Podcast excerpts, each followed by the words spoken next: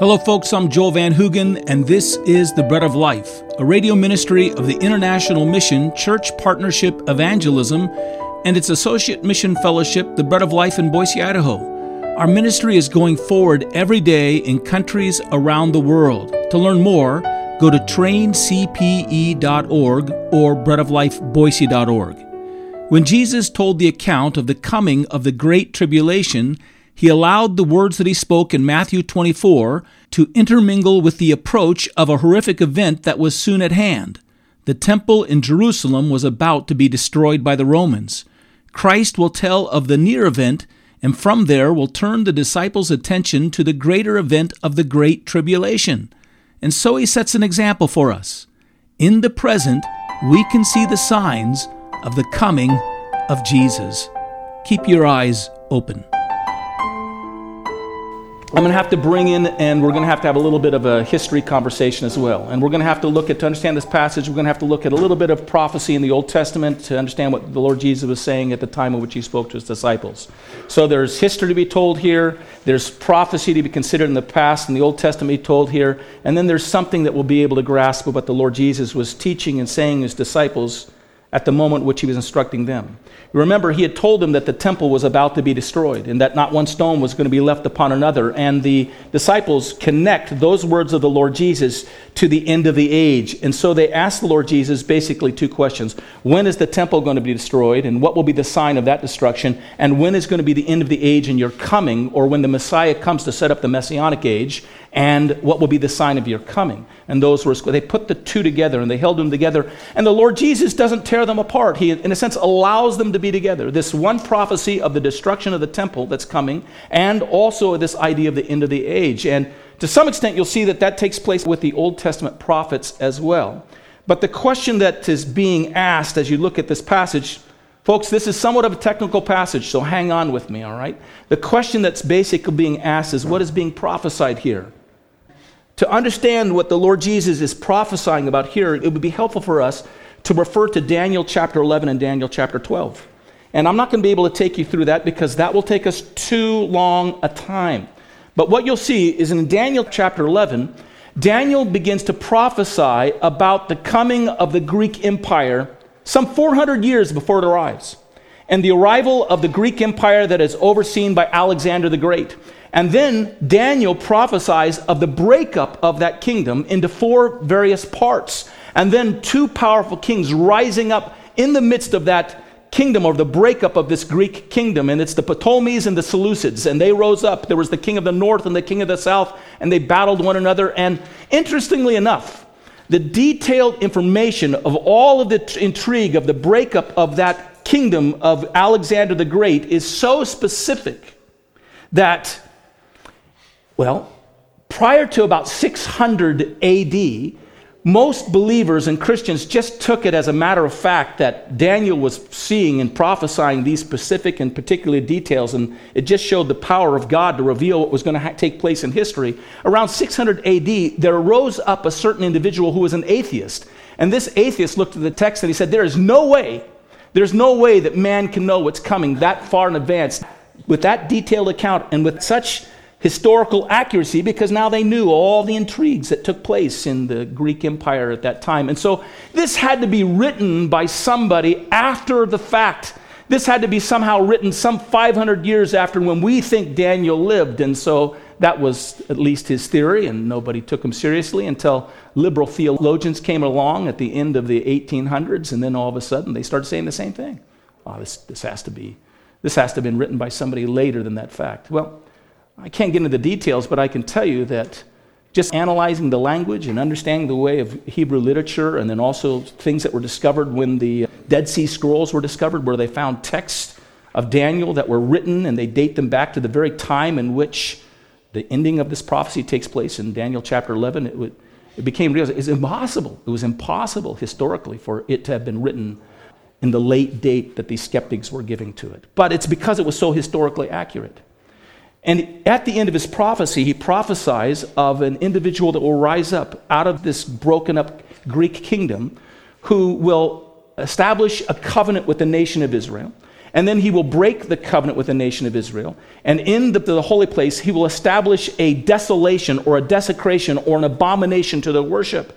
And that happened when a man by the name of Antiochus Epiphanes rose up. Antiochus was one of the great kings that rose up, or one of the final great kings, and he took over Jerusalem and he entered into a covenant with the Jewish people. And then at some point in time, he overtook the temple and he set up a idol to the god Zeus, of which he believed himself to be the embodiment. That's why the name Epiphanes came in. He was the epiphany of, or the epiphany of the revelation of this God. And in the place of the temple, he set up pig sacrifices on the altar in Jerusalem to Zeus and to himself. And this created a great battle that took place. The Maccabees rose up. They overthrew Antiochus Epiphanes. The people of Israel were rescued for a long period of time. At one point in time, under the Maccabees, they actually expanded their domain over Israel, almost to the full region that Israel had known under the time period of David and Solomon. Quite dramatic and quite wonderful. And this all happened in between the Old Testament period and the New Testament period. And so, very particularly, all that Daniel had prophesied came to be.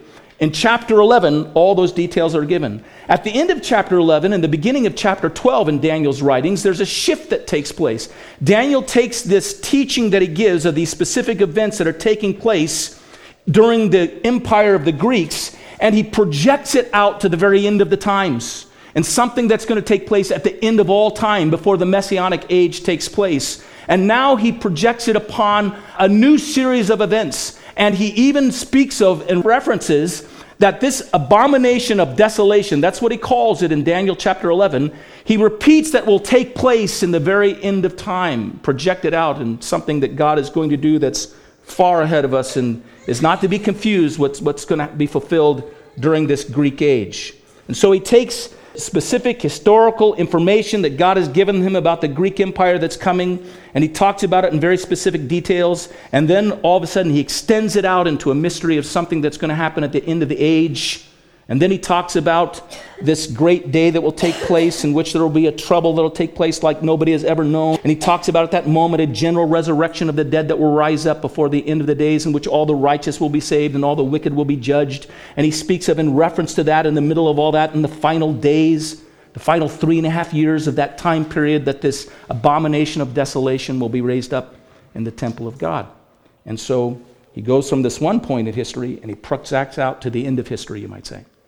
And that is exactly how we have to understand, and that is the pattern, you might say, that the Lord Jesus is using as he's speaking to his disciples about the destruction of the temple. They've asked about the, the destruction of the temple, and they themselves have put it and connected and projected out that idea to the end of the age, and the Lord Jesus leaves that intact for them. He allows them to see the one thing and project it out to the end, and Jesus answers in like fashion as they see it. And so, first, he speaks to them about, specifically about the destruction of the temple, and then he turns it out into a broader language in which something of the destruction of the temple at that time is interwoven, but he's projecting out to something that's going to happen at the end of times before he comes. And it's in Matthew chapter 24, 15 through 26 in particular that we reread of this, primarily of this projection out to the end of times. It's in Luke chapter 21, verses 20 through 24 that we see what the Lord Jesus is saying about the immediate context, answering what will happen before Jerusalem is destroyed. Take your Bibles and go to Luke chapter 21, verses 20 through 24. So, in a sense, what we could do is we could read Luke 21, verses 20 through 24 as the first section of what the Lord Jesus is answering. It can be like Daniel 11. And then we can read what he says in Matthew 24, and that can be like Daniel 12, the projection outward. And yet they're intermingled together. They're never entirely pulled apart. And Here's what he says in Luke 21, verses 20 through 24. But when you see Jerusalem surrounded by armies, then know that its desolation is near. Remember at the beginning of 24, verse 14, he speaks of the fulfillment of the things that were spoken by Daniel of the abomination of desolation. But now he says, Now when you see Jerusalem surrounded by armies, then you'll know its desolation is near. Jerusalem's desolation is near. Then let those who are in Judea flee to the mountains. Let those who are in the midst of her depart, and let not those who are in the country enter her, for these are days of vengeance, that all things which are written may be fulfilled. But woe to those who are pregnant and to those who are nursing babies in those days, For there will be great distress in the land and wrath upon this people, and they will fall by the edge of the sword and be led away captive into all nations, and Jerusalem will be trampled by Gentiles until the times of the Gentiles are fulfilled. Interestingly enough, when Daniel prophesies about Antiochus Epiphanes, in the, that prophecy indicates that at the end of the abomination that Antiochus brings about, that there will be rising up those who will lead them in a rebellion and they'll throw off the oppression of Antiochus Epiphanes, which took place to the Maccabees. And when you read of the expression of the great troubled times that will take place in Daniel chapter 12, we're told that in this great time of trouble that what will immediately follow is a complete deliverance of the people and this resurrection that takes place. But here in Luke, he says, after these things take place, they're going to be led away into captivity until the Gentiles are done trampling over, trampling over the land until the time of the Gentiles is fulfilled. And so there are different things that are being discussed here, but they're similar. They're similar. There are those who want to look at what the Lord Jesus says in Matthew chapter 24, 15 through 26, and what he says in Mark chapter 13 in the parallel passage, and also in Luke, and they want to say that all of that prophecy was completely fulfilled in the time period in which Jerusalem was destroyed in 70 AD. And that all that is taken care of, and basically you can take all the apocalyptic messages that you find in the book of Revelation and Daniel, and you can all sum it up and tie it up into that one period of time in 70 AD when the temple was destroyed, and we're done with it. We don't have to worry about that. Now we're just moving forward until the Lord Jesus returns. And it's becoming a popular position again in our day and age. And they see the words of Matthew and Mark as speaking to that time, as referring to that time that took place just before the temple was destroyed. So, just a little bit of history again for you here. Back to 70 AD. This is only 30 or 40 years after the Lord Jesus has spoken these words of the destruction of the temple. Back at that time, four years before 70 AD, 66 AD, the Jewish people started to rebel against the Romans. And the Romans sent a general from Syria by the name of Gallus to come down, and he surrounded the city of Jerusalem. And he could have destroyed the city of Jerusalem at, at that time. But for some reason, he got nervous.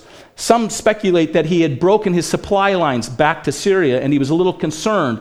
And so he retreated from destroying Jerusalem at that time, which emboldened the rebels of the Jews. And so they came out from Jerusalem. They set up a ambush of the army of Gallus and they created tremendous harm to his army and they defeated a good portion of his army before Gallus was able to retreat back into Syria. And that didn't end things, that just began things.